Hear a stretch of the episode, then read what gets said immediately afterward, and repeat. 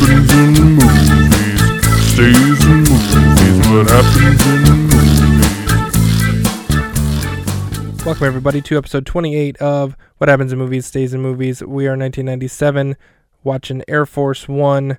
I talked about it a little bit last week how cool it would be if Chewbacca had, in fact, appeared and ripped a guy's arms off and throw him out of the back of the plane. But it didn't happen. He didn't make any appearance at all, in fact, mild, tame, or otherwise. Uh, so I'm to go ahead and say, yeah, I was correct. He wasn't in it. Too bad. Um, this is William Byrne, by the way. I did not introduce myself. So we are at four Chewbacca's to 24 non Chewbacca's. Prediction for next week is six days, seven nights. This one actually could have Chewbacca in it.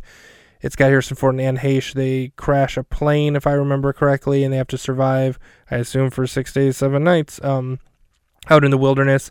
Chewbacca is in from the wilderness, you know, so they could have crash landed on his planet. Um, I don't know. We'll find out uh, next time.